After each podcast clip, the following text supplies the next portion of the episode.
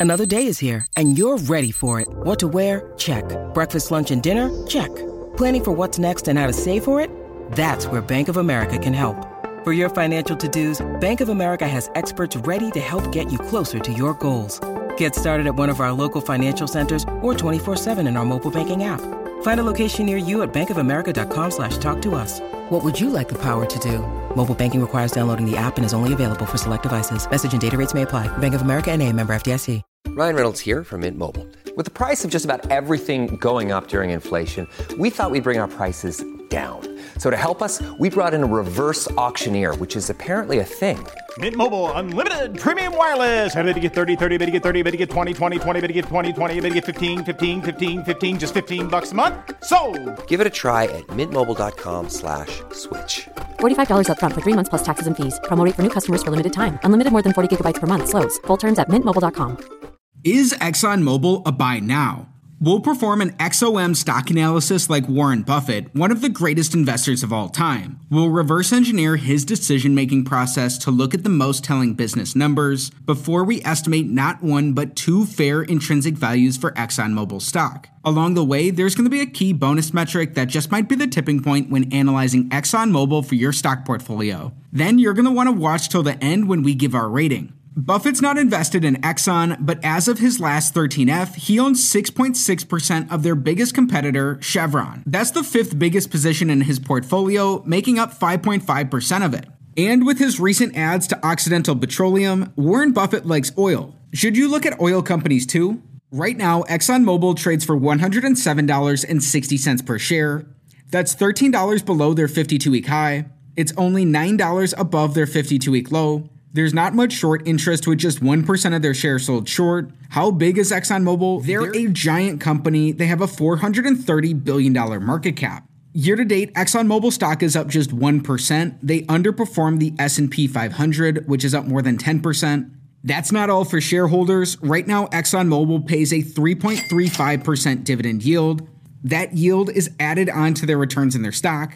In the last five years, ExxonMobil compounds at 7% annually. In the last decade, they compounded just 1.5% annually. They're, they're up 18% overall. When we go back before the global financial crisis, ExxonMobil compounds at just 3.5% annually. They've underperformed the market over this time, even when we add in their dividends. But the burning question is why should we be paying close attention to ExxonMobil? Recently, ExxonMobil announced an all stock deal to acquire Pioneer Natural Resources for $59.5 billion. That's a mega deal that gives them a big footprint in the shale rich Permian Basin. Just recently, their competitor Chevron also made a big deal. They announced a $53 billion acquisition of Hess. The big difference is that Pioneer generates twice as much annual cash flow as Hess. Exxon's acquisition was just six times cash flow, meanwhile, Chevron's was 11 and a half times cash flow, which is nearly double the price. ExxonMobil is an integrated oil and gas company that explores for, produces, and refines oil around the world. In 2022, it produced 2.4 million barrels of liquids and 8.3 billion cubic feet of natural gas per day. At the end of 2022, reserves were 17.7 billion barrels of oil equivalent, 65% of which were liquids. The company is the world's largest refiner with a total global refining capacity of 4.6 million barrels of oil per day, and it's one of the world's largest manufacturers of commodity and specialty chemicals. Exxon traces its roots all the way back to John D. Rockefeller Standard Oil, and it's headquartered in Irving, Texas. Now, with that understanding, let's dive deep into their numbers. Metric number one, we want their average return on capital in the last five years to be above 14%. The average business earns 7% returns on capital. Looking for a benchmark that's double this can build in margin of safety based on the quality of the business. The oil industry is cyclical, Exxon is no exception. Their returns on capital go up or down with the price of oil. When these crashed and went negative in 2020, Exxon had negative returns on capital as well. Since then, as the price of oil has increased, Exxon's returns on capital have increased too. A big trend right now in oil and natural gas is not spending a lot on capex. This boosts their returns on capital by a lot. They earned 26% in their last year. That's way higher than they were at in any of these other years. While these returns are pretty lumpy, when we average them out, Exxon earns 10% returns in a given year. That's below our benchmark, which means this is an X on metric number one, but it's still better than a normal business. Metric number two, we want growth. Exxon has grown a lot. We'll look at their revenues, earnings, and free cash flows. In this time, their revenues are up by 31%, their earnings have grown two and a half times, and their free cash flows have almost tripled when we include today's numbers. We can see here the big hit the company took in 2020 when their revenues went down by nearly $80 billion.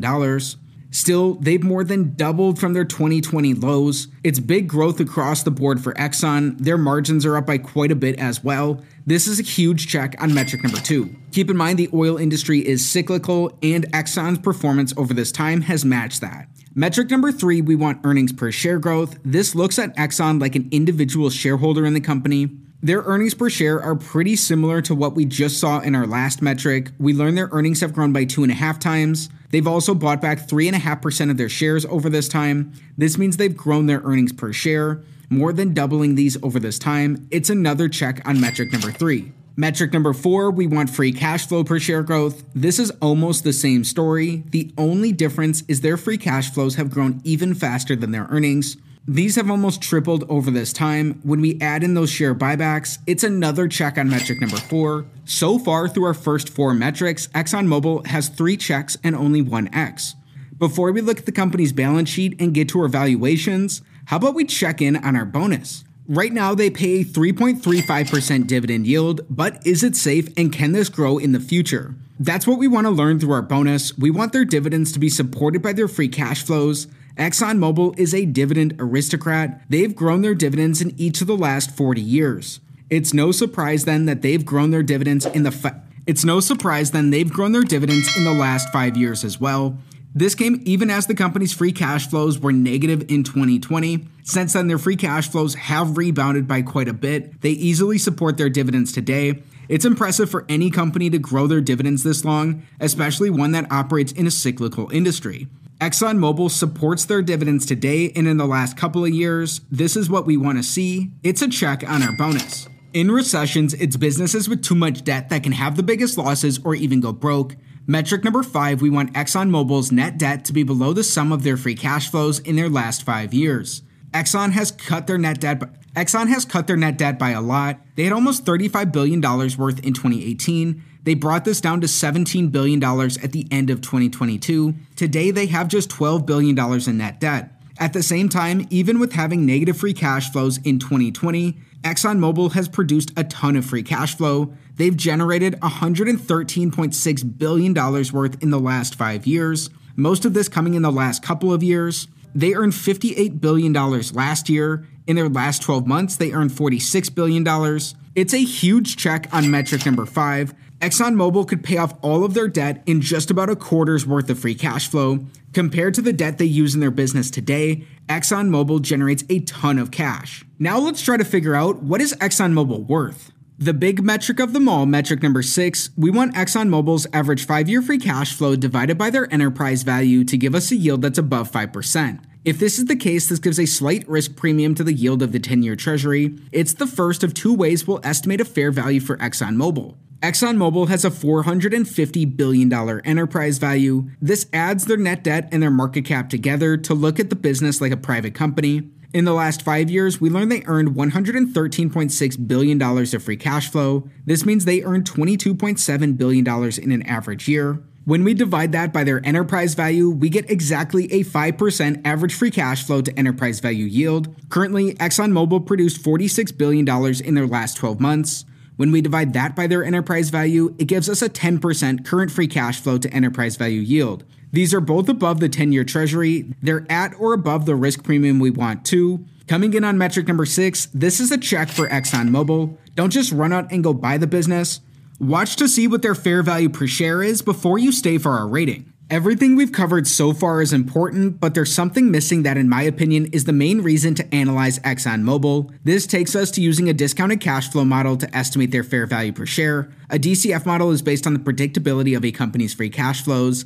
Like any model in any field, its outputs are sensitive to its inputs. We'll start with an average of ExxonMobil's free cash flows in their last three years. This includes both a very bad and a very good time for the business which can smooth out these free cash flows as they're lumpy year to year. Then we'll use assumptions to grow these into the future. It's up to you to figure out if these will be accurate or not. ExxonMobil has not been predictable in their past. Oil's a cyclical industry, and as an integrated oil and gas producer, they're no different. If we assume they grow their free cash flows at 5% in each of the next 10 years, then in the next 10 years after that, if these grow at 4%, we'll add in their tangible book value, which gives an estimate of their net worth. If we want a market beating 15% rate of return like Warren Buffett, at today's valuations, an estimate of ExxonMobil's fair value per share is around $112. That's up $5 from today's stock price. Please keep some key points in mind. This discount rate is an estimate of total returns to shareholders based on their free cash flows. It already includes their average dividend yield. Their stock price would not go up by this full amount. ExxonMobil hasn't been that predictable in their past. This makes this a rougher estimate than some other companies we've looked at, even if they look slightly undervalued. Compared to where they've been at historically, Exxon's trading at about half its price to owner earnings in the last 10 years. Most importantly, this analysis is not financial advice. It's not a buy or sell recommendation of any security. Consult with your financial advisor before making any investment decision. Warren Buffett cares about the numbers, but the qualities of a business are even more important to him. Let's learn about these business qualities for ExxonMobil. We're going to start with a long thesis. Number one, Exxon has responded to shareholder concerns by reducing spending, appointing new board members, increasing disclosure, and announcing emissions reduction targets. Number two, Exxon will likely see its portfolio mix shift to liquids pricing as gas volumes decline and new oil projects start production. Cash margins should improve as a result, thanks to Permian and Guyana volumes. Number three, with coordination between upstream and downstream operations, as well as integrated refining and chemical facilities, Exxon achieves a high level of integration that creates value as opposed to simply owning the assets. But it's not all sunshine and roses for the business. We're going to look at a short thesis also. Number one, despite activist pressure and new board members, Exxon has not shied away from hydrocarbon investment levels and continues to develop long life projects that may hold a risk of becoming stranded. Number two, Exxon lacks the level of investment in low carbon businesses such as renewable power of its peers and risks not sufficiently reducing its emissions or pursuing a less carbon intensive future as a going concern. Number three, returns are unlikely to ever reach historical levels without higher commodity prices, potentially resulting in compression of Exxon's premium multiple. As mentioned at the top of the video, Exxon just announced a huge deal for Pioneer Natural Resources. They're investing even more at oil, though it looks like they might be getting a pretty attractive price, as they made this all stock deal for assets in the Permian Basin, even less than their current stock multiple. Now let's combine their qualities with their numbers as we give a rating. So far, we've learned in our ExxonMobil stock analysis, ticker symbol XOM, ExxonMobil, even though they're a commodity producer and they operate in a cyclical commodity industry, has a lot of the signs of being a pretty good business. They earn good above average returns on capital, though not quite up to the benchmark we're looked for. Their earnings and free cash flow have really led growth for the business. They've also bought back a small number of shares while reducing their debt, their free cash flows are huge compared to where they've been at in their past five years. Because of this, Exxon's free cash flow yields look attractive compared to the 10 year Treasury. Exxon's also supported a growing dividend in each of the last 40 years.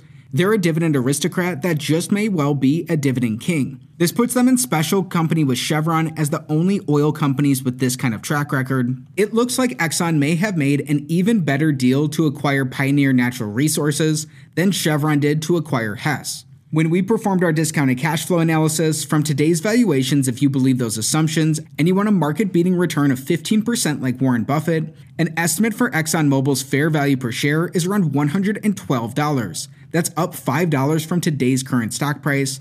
Keep in mind this isn't financial advice. When we add their numbers and their qualities together, ExxonMobil looks like an excellent candidate for more research. If you enjoyed today's XOM stock analysis, like it, subscribe to the channel for more, and watch this next video.